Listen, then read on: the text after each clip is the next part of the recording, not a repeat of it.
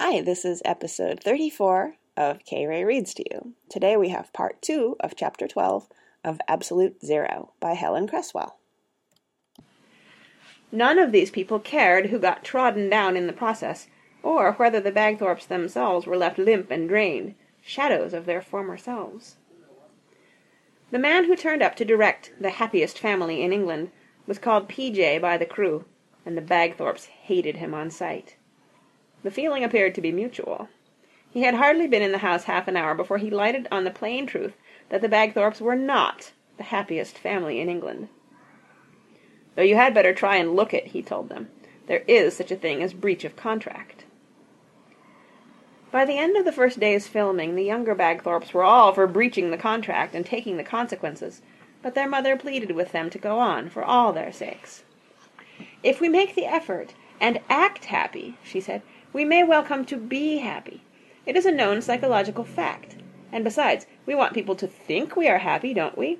And besides, we are happy, really. Grandma was adamant that Daisy should figure in the film, and the Parkers came over each day. This had a bad effect on Mrs. Fosdyke, who was by now irremediably nervous in the vicinity of Daisy. She was forced to act happy herself on occasion, P.J. decided that the tin shaking should be shown, as an example of the kind of zany, high-spirited larking the Bagthorpes went in for. On the day scheduled for the filming of this sequence, Mrs. Fosdyke arrived with her hair newly and drastically permed by Mrs. Pye, and prepared for the worst. She went obediently through the routine of asking William, whose turn it was, according to the rota, to open a tin of apricots for dessert. The family, already seated at the table with spoons at the ready, waited for the inevitable minced beef or mushy peas to appear.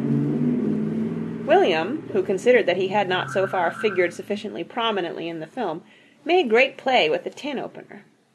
He finally lifted the lid of the tin with something like reverence to reveal his first bull's-eye apricots. The Bagthorpes, as one, broke into hysterical laughter, and Mrs. Fosdyke herself burst into tears.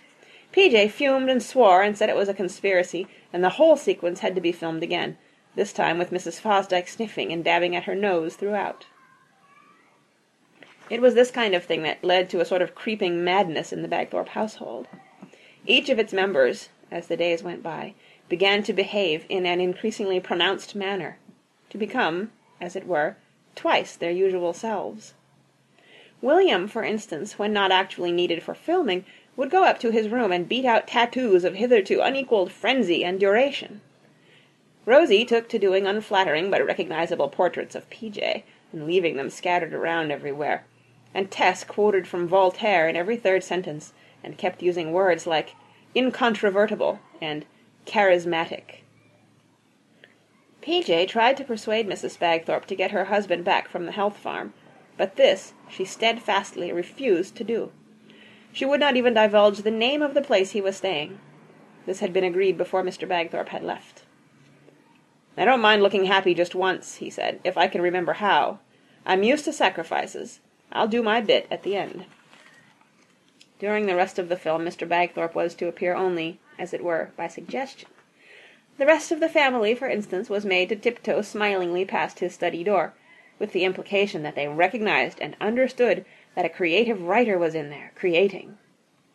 Even Mrs. Fosdyke was made to do this, although her usual practice was to make as much rattling and banging as possible within earshot of the study, as retaliation for the looks Mr. Bagthorpe sometimes gave her.